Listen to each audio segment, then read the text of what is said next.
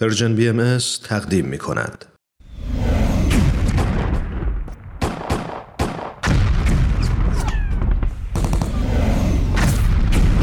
معماران صلح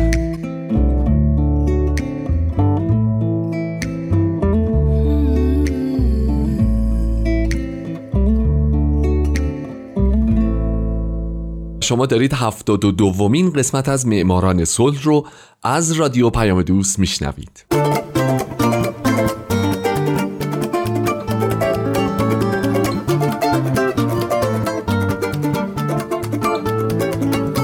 درود به شما فارسی زبانان این دهکده جهانی. من هومن عبدی هستم. به معماران صلح خوش اومدید. برنامه که اختصاص داره به برندگان نوبل صلح.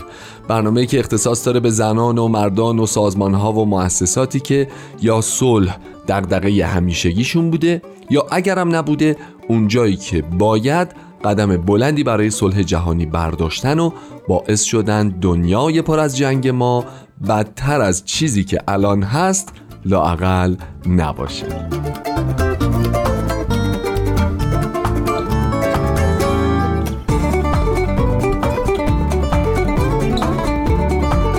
این هفته سال 1974 میلادی ایساکو ساتو.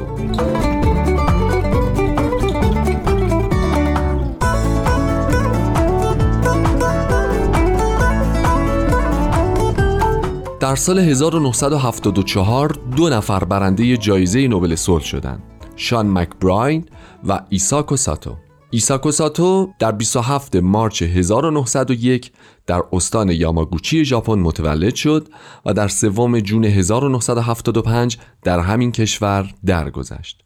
او سیاستمدار و کسی بوده که سه بار نخست وزیر ژاپن شده.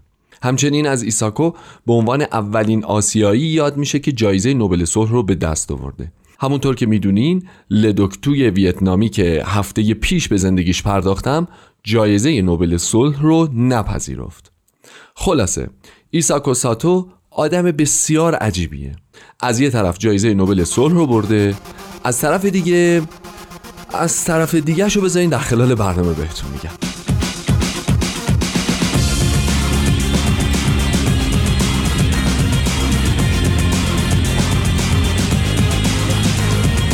ساتو در خانواده مرفه به دنیا اومد و بعد از طی دوران مقدماتی تحصیلش رفت و در دانشگاه سلطنتی توکیو به تحصیل مشغول شد. بعد از فارغ التحصیلی در رشته قانون آلمان رفت و شد کارمند وزارت راه آهن او برای مدت تقریبا زیادی در راه آهن در سمت‌های مدیریتی مشغول به کار بود تا اینکه در سال 1949 شد عضو حزب لیبرال در مجلس دیت ژاپن. یکی از دو مجلس ژاپن که وظیفش قانونگذاریه. ایساکو یکی دو سال تو مجلس بود و از 1951 تا یه سال بعدش وزیر خدمات پست و مخابرات شد و بعدش هم همینطور پله های ترقی رو یکی یکی در دولت طی کرد.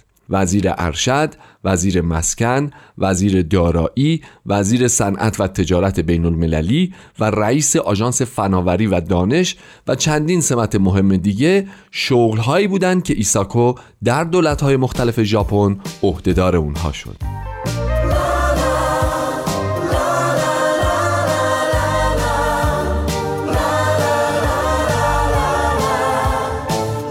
ایساکو ساتو در نیمه اول دهه 1960 میلادی زمانی که نخست وزیر ایکتا به خاطر بیماری از مقامش کنار گیری کرد جای اون رو گرفت. دوران زمامداری او بر ژاپن که اتفاقا دوران تقریبا طولانی هم بود و تا سال 1972 طول کشید دورانی بود پر از چالش های مختلف. از یه طرف او به خاطر سیاست های اقتصادیش که باعث رونق اقتصاد در ژاپن شده بود نخست وزیر محبوبی بود از طرف دیگه سیاست خارجی او که در واقع سعی بر برقرار کردن یک توازن بین چین و آمریکا داشت خیلی وقتا مورد انتقاد مردم قرار می گرفت و حتی دفاع او از اقدامات نظامی آمریکا باعث شد که در ژاپن تظاهرات گسترده ای شکل بگیره. این تظاهرات تبدیل به شورش شد و حتی ساتو مجبور شد دانشگاه معتبر توکیو رو برای یک سال در سال 1969 تعطیل بکنه.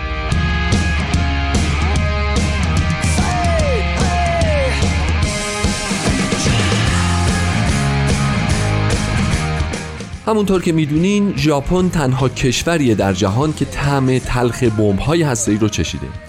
پس نباید خیلی تعجب کرد که مردم و به خصوص سیاست مداران این کشور در صف اول مخالفان تسلیحات هسته‌ای باشند. ساتو بعد از رسیدن به نخست وزیری در دسامبر 1967 اصول سگانه پیشنهاد داد علیه سلاح‌های هسته‌ای.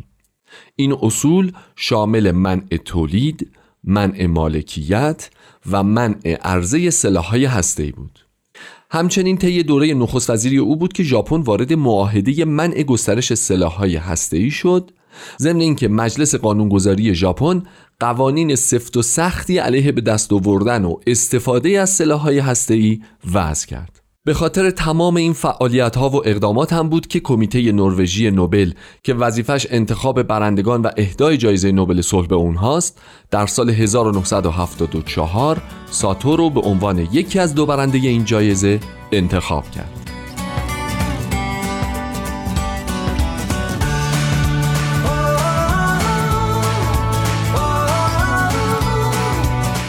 اما شاید بشه گفت نکته تاریک زندگی ایساکو ساتو یکی از دو برنده جایزه نوبل صلح در سال 1974 سالیان بعد در دسامبر سال 2008 تازه برملا شد. در این تاریخ آمریکا بسیاری از اسناد طبقه بندی شده رو طبق روندی که دولت این کشور داره در دست عموم قرار داد و معلوم شد که ساتو در حین سفرش به ایالات متحده در ژانویه 1965 درباره احتمال استفاده از تسلیحات هسته‌ای ضد جمهوری خلق چین با مقامات آمریکایی مذاکره می کرده. همچنین در سال 2009 پسر ساتو گفت که پدرش با نیکسون در نوامبر 1969 توافق کرده بوده که اجازه بده کلاهک های هسته‌ای آمریکا در اوکیناوا استقرار پیدا بکنه به شرط اینکه این استان به حاکمیت ژاپن برگردونده بشه خلاصه فاش شدن یه همچین واقعیت هایی هم باعث ناراحتی شدید سه کشور ژاپن، چین و آمریکا از همدیگه شد و هم باعث کشمکش های سیاسی درست و حسابی بین احزاب مختلف سیاسی در ژاپن شد.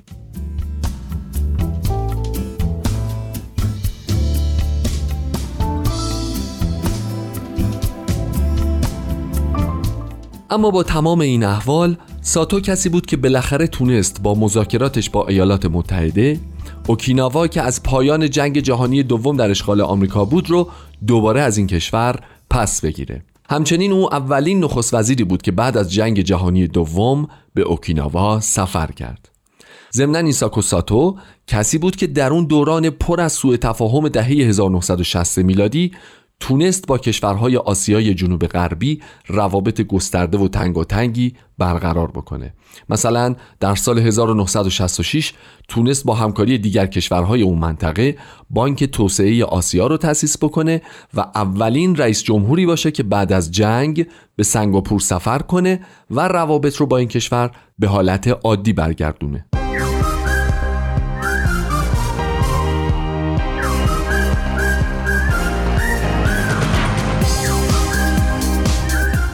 گفته میشه ایسا ساتو در 19 می 1975 وقتی در رستوران بود دچار سکته مغزی شد و به کما رفت. با اینکه چند وقتی بدن او در برابر مرگ مقاومت کرد اما بالاخره در ساعت 12 و 55 دقیقه بامداد 3 جون در 74 سالگی تسلیم مرگ شد و درگذشت. پس از مراسم تشییع جنازه عمومی خاکستر او را در قبرستان خانوادگیش در تبوسه به خاک سپردند. به ساتو بعد از مرگش با اعطای نشان توق گل داوودی عالیترین درجه در نظام نشانها و القاب ژاپن ادای احترام شد. همچنین از جمله نشانهای افتخار دیگه‌ای که ساتو در طول عمرش کسب کرده میشه به نشان اعظم شوالیه ایزابلا کاتولیک و کمربند اعظم نشان گل داوودی اشاره کرد. در مورد زندگی خصوصی ساتو هم باید براتون بگم که او در سال 1926 با هیروکو ماتسو اوکا دختر یه دیپلمات ازدواج کرد و اونا صاحب دو فرزند شدند. ساتو و همسرش هر دو از نوادگان سامورایی ها بودند. با وجود این اشتراک اما همسر ساتو خیلی از او به نیکی یاد نکرده. او در گفتگو با نشریه شوکاناساهی ساتو رو به عیاشی و همسر آزاری متهم کرده بود.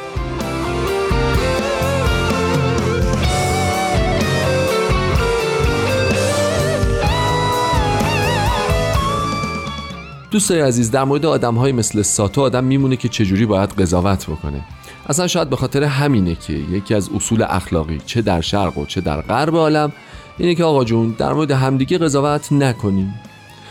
پس من هومن عبدی بی خیال قضاوت کردن آقای ساتو میشم اما در عوض امیدوارم شمایی که امروز به معماران صلح گوش دادین در آینده یکی از برندگان نوبل صلح باشید دوستای خوبم شاد باشید و خدا نگهدار.